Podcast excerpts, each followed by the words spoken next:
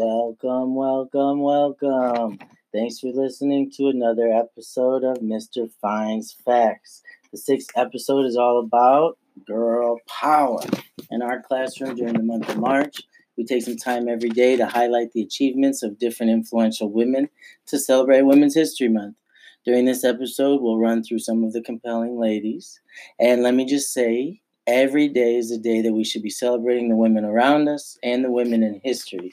It doesn't have to just be during the month of March. Same with Black History. It doesn't have to just be February. All right, here we go. One of the important historical figures that I always make sure my students know about is Ruby Bridges.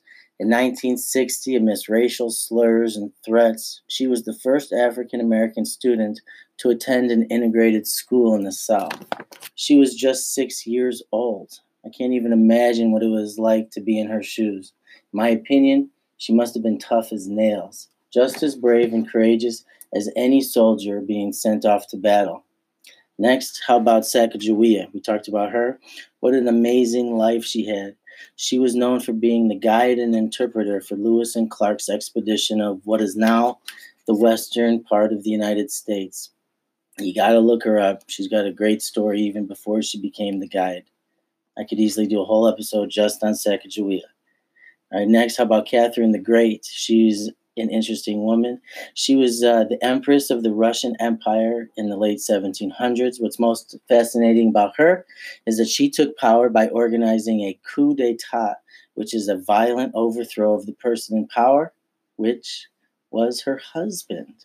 So I bet that made it pretty awkward at dinner time. Look her up, Catherine the Great. What about Madam C.J. Walker? She was a boss.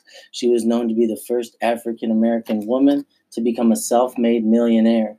She created hair products specifically for black women's hair, and she empowered black women in numerous ways. Besides giving folks the feeling of being confident and having a self worth by feeling good, she also employed hundreds of women in her factories that she created, and she even started a beauty school to teach others. Jane Goodall is another person we talked about. She is known for being the world's foremost expert on chimpanzees. I don't know about you, but me and my siblings always wanted a pet chimpanzee. Um, so I like Jane Goodall.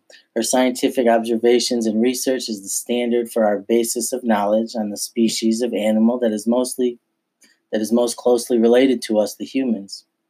Look her up quick speed round because there's too many people, too many amazing women that I want to teach about. We learned about Dr. Mae Jemison. We learned about Malala Yousafzai, Greta Thunberg, Toni Morrison, Marie Curie, and Elizabeth Blackwell. We learned about Sojourner Truth, Cleopatra, Michelle Obama, and even Rosie the Riveter. I wish I had more time in the day to make more of these episodes for you guys. Like I said, it would be great to do an entire episode on each of these amazing women. But here's my challenge for you. How about you create a lesson for me and our listeners, and I'll put it on our next episode. Well, that's all I got for today. Until next time, stay curious, people. Peace.